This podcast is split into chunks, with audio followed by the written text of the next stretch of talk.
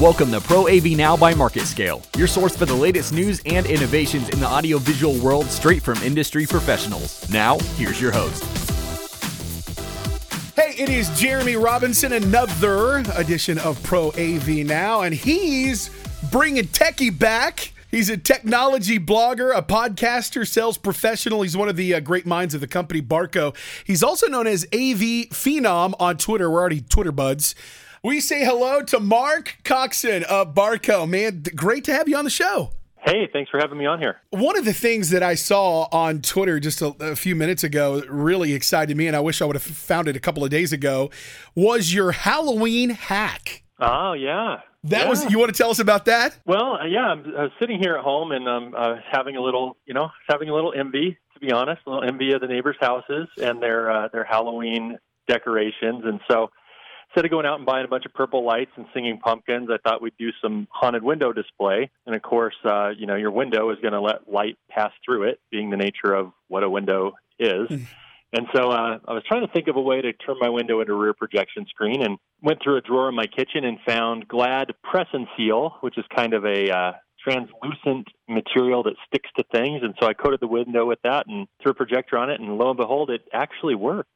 Man, can't believe it. Some of the pictures. I mean, did did your neighbors uh, come, come knocking on the door asking what in the world did you do? Oh, oh yeah, for sure. We had a lot of little kids scared, and and I would hear people stand outside for you know a few minutes watching the different ghosts try to pop through the window and things like that. So it actually uh, became quite a hit for about a, a dollar's worth of uh, press and seal stuff. I love that. That's very cool. Uh, before we get into more of the questions, you want to just give us your quick day to day duties that uh, you do there with Barco? Yeah, so with Barco, I'm a regional sales manager for uh, Southern California, Las Vegas, and Hawaii, which means uh, I help dealers get demo units, do demonstrations for end users, uh, or even as in the last couple days, uh, maybe help tune up some projectors for large spaces or things like that. So, nice. Got to flex my uh, my CTSI muscle a little bit every once in a while and get out there on the install side, or I lose my street cred. You know, absolutely. How did you uh, get into the whole AV world. How did this happen? It it was by complete accident. I was going to school for zoology. I thought I was going to be living in Kingman, Arizona, in an RV counting guppies for the rest of my life. Real. Um, and then I married a girl who didn't like camping, so that changes things quite a bit. so uh, I got a I got a real job. I say my first real job was with IBM, and uh, I worked there a couple years selling computers, IT managers. If you can imagine, calling 65 IT managers a day every day for two years. That's what I had to do, and then trying to sell them IBM computers, which are twice as much as any of their Dell or Gateway at the time counterparts. So uh, but one of my buddies there went into AV, and uh, about a year after he got out of IBM, he called me, and their company was expanding. And so I went and interviewed, and it was an interesting interview in that uh, they asked me what my weak points were, and I wasn't smart enough or, or I guess experienced enough to spin that question yet. So sure, I, I said I don't know AV. I can't. I couldn't hook up my VCR in here tomorrow if you asked me to. wow! but, but I can learn it, and they, somehow they hired me. I don't know they pr- probably and appreciated it, the honesty. Uh, maybe, yeah. They did. They did try to give me about ten thousand dollars less than what they had originally told me the job paid, but I, I didn't let them get away with that. yeah, yeah. I might not know, but that doesn't mean I, am going to not learn and then be better than anybody at hooking up that VCR. Yeah, exactly. And so that's you know that's really how I got into it. And it was uh, it's a very interesting, uh, very interesting industry, and ever changing. And so, uh, you know, I've worked on the integration side, I've worked on the residential side, and on the commercial side. And so, wow, so you've been all up, up in it, manufacturer side. Yeah. So, in any kind of business, there's pros, there's cons. Two questions: What excites you about the AV world, and what frustrates you about the AV world? Um, I don't know. There are a couple things. I mean, the things that I find the most exciting, honestly, I, I like seeing new uses for technology. And I think, you know, most of the innovation we see in our space really comes when we start to look sideways and look at what people are doing in other spaces and go, oh, wow, if they only knew how to use this technology to accomplish that goal, wow, that experience could be this much better. And so those kind of connections for me are, are the most exciting is is helping people use technology in ways that they never thought mm. uh, and get you know value out of it that they didn't even know existed and so for me that's the most exciting part of AV. Uh, as far as the most frustrating part, you know, I think uh, for me, a lot of times the frustrating part is is there there are a lot of people who just want to run their business like they did 20, 30 years ago, and they want to like, oh man, I I really just want to sell a projector in a box and make 40 points margin and go on and about their day. And and there's a place in the industry for that, but if I had to work for a company that that um, you know was doing the same things they were doing 20, 30 years ago, I would I would go insane. no kidding. Well, it seems like there's a lot of people who who have to be drug kicking and, and screaming into the new world of technology. I, am thankful to have grandparents.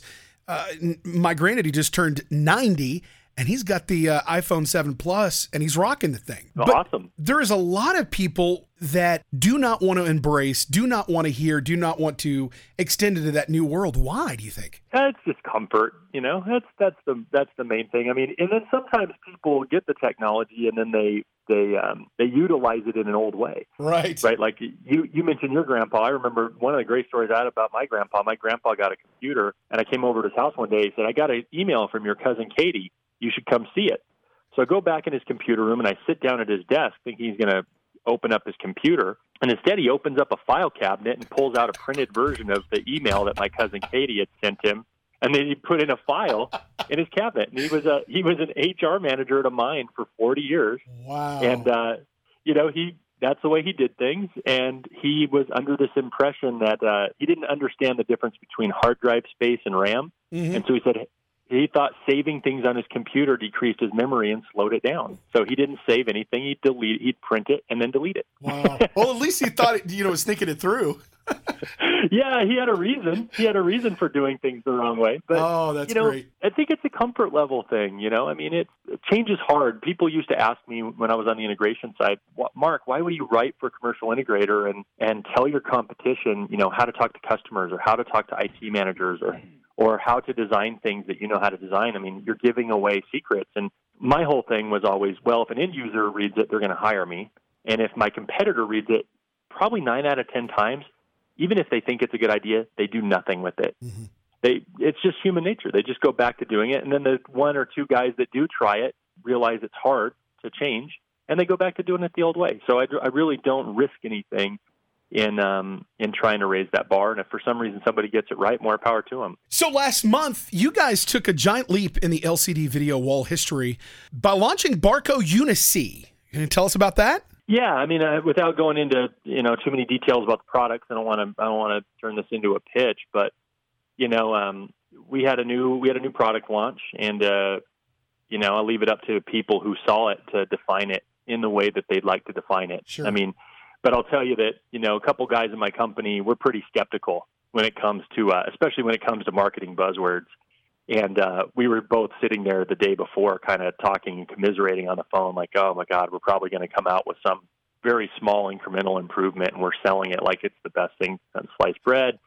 And uh, after the event was over, we did an event at Spring Studios in New York and and uh, debuted this product. And after the event was over, that gentleman called me and he was like, "Hey, I I think we really got something here." You know, and so there were a lot of Periscope videos, and you can hear people wowing in the background, and it's just a it's just a new way to approach video wall. How did the the conversation begin w- within the company that here's what we want to do? We've got this idea. Yeah, you know, I think like so many, like all the good ideas, I would say um, they come from customer empathy. And when I worked for Milestone, they were really good at this too. When I was on the Chief Da-Lite and Vaddio teams, and, and Barco uh, took this same philosophy and just um, really just talked to their customers and said, you know, hey, what really what really drives you nuts about building a video wall?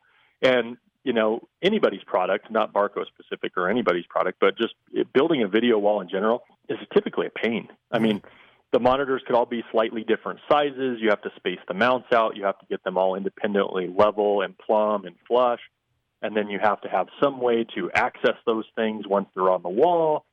And over time, if one of those displays dies and you have to replace it with a new one, a lot of people don't know, but LCD panels are almost like when you buy carpet or tile for your home. Mm. You buy a whole bunch extra because the dye lot in the carpet and the tile isn't the same. And when you go to replace it with the same model yeah. later, it may not be the same color. Um, LCD panels are very similar. If they're not in the same serial number bunch, that one may never be able to be the same color as the others. So now all of a sudden you got, you know, sky blue in the middle of your periwinkle sky and doesn't look so great. So, you know, we really tried to take a look at what fails, how can we make it redundant, how can we make sure that the panels stay consistent, that they're uniform, that we get things flush and easy to access, and then and then uh, maintain over time. You know, this. one of the guys I talked to, he was like, you know, a lot of video walls look great in the beginning, but most of them look horrid after their first service call. And and so that's really what we tried to address. Who are the main customers that you're going after with this new video wall? Well, I think with Barco, uh, we have, uh, you know, obviously they can work anywhere. I, I, think our heritage always has come with image quality. And so, you know, I, I don't think we'll ever be, you know, the, we'll never be the, the low price leader. And for people who don't really care about quality, but just want something to say they have something, I don't, I don't know that they would buy the product. Right. Um, you know, our our traditional heritage in video walls was in control room, um, but this product is uh, really bridges a lot of gaps. I think you'll see it more in in retail and lobbies and visitor centers. I mean, one of the most shared, I think, AV experiences last year that I saw anyway on LinkedIn was is the Salesforce lobby up in San Francisco with the waterfalls that cascade over the elevators. I don't know if you've seen that, but no, it's a it's a huge. It's not it's not a video wall. It's actually L, direct view LED. But the whole the whole entryway as you come in is coated with direct view LED, and they've got content that comes down and it's like waterfalls that are spilling right over these openings to the elevators. Wow. And as it hits where the top of the doorway is, it actually goes left and right, like the water is actually cascading off of that opening to the sides and flowing down. And and um, so, you know, we're seeing a lot of this where businesses are trying to differentiate themselves just as a general trend in the industry. And, um, you know, they're trying to, they're trying to create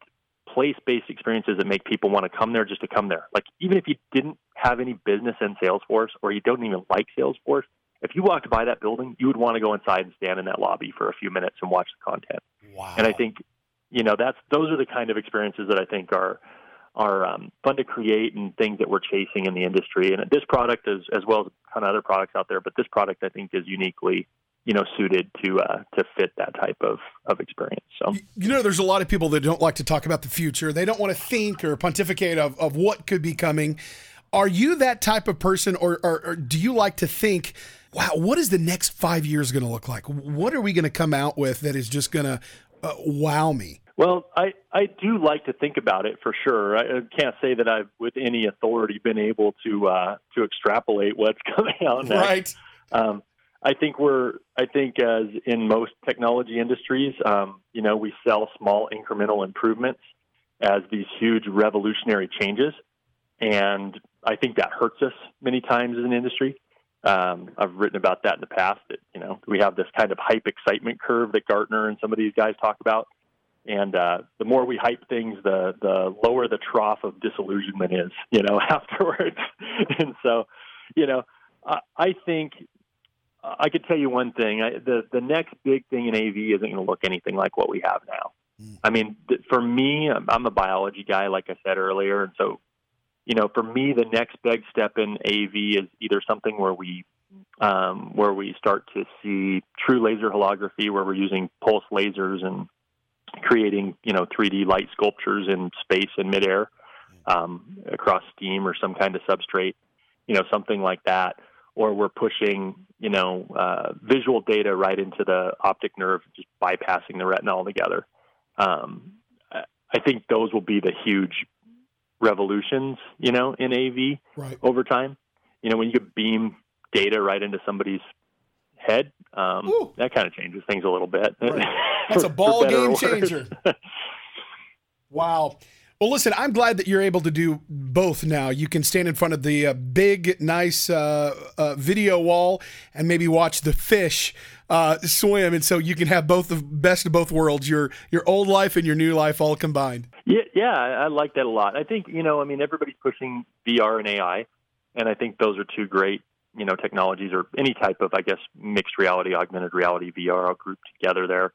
Um, but I think you know there's still a lot of roadblocks to making that take off, and and one of those is just the interface. I mean, when you have to have IR sensors and and uh, hold joysticks to move around a VR environment, it's not a natural experience yet. So until um, until we get the technology to a place where it's you know tracking the person as they move through the space and um, without them having to hold those things or have those type of light sensors and things. I think we won't really see that go mainstream until it becomes uh, less of a barrier to uh, interact with.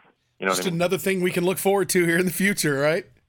Exactly. Yeah, it'd be cool to it'd be cool to just walk in or walk in a room and have a true holodeck experience. We're just not quite we're just not quite to that point yet. So. Mark Coxon from Barco, thanks for the time, man. No worries. Hey, thanks so much for having me on the show. I appreciate it. I, I had to do a little. I hadn't heard your show before, so I I mean, unfortunately, I, I so I I actually did a little. uh you know, Twitter stalking on you beforehand. I love but, uh, that. very, very impressed and honored that you would have me on. The pleasure is ours. Again, thanks to Mark Coxon from Barco for joining us on the show today. My name is Jeremy Robinson. Don't forget to follow us on Twitter at ProAVNow. We'll see you soon. You've been listening to Pro AV Now by Market Scale. Join us every Wednesday for new episodes featuring conversations with industry leaders as we unpack the latest in everything from LED all the way to digital content. You can find us at marketscale.com and also on iTunes. Pro AV Now, your home for everything B2B and professional audio visual. We'll see you next time.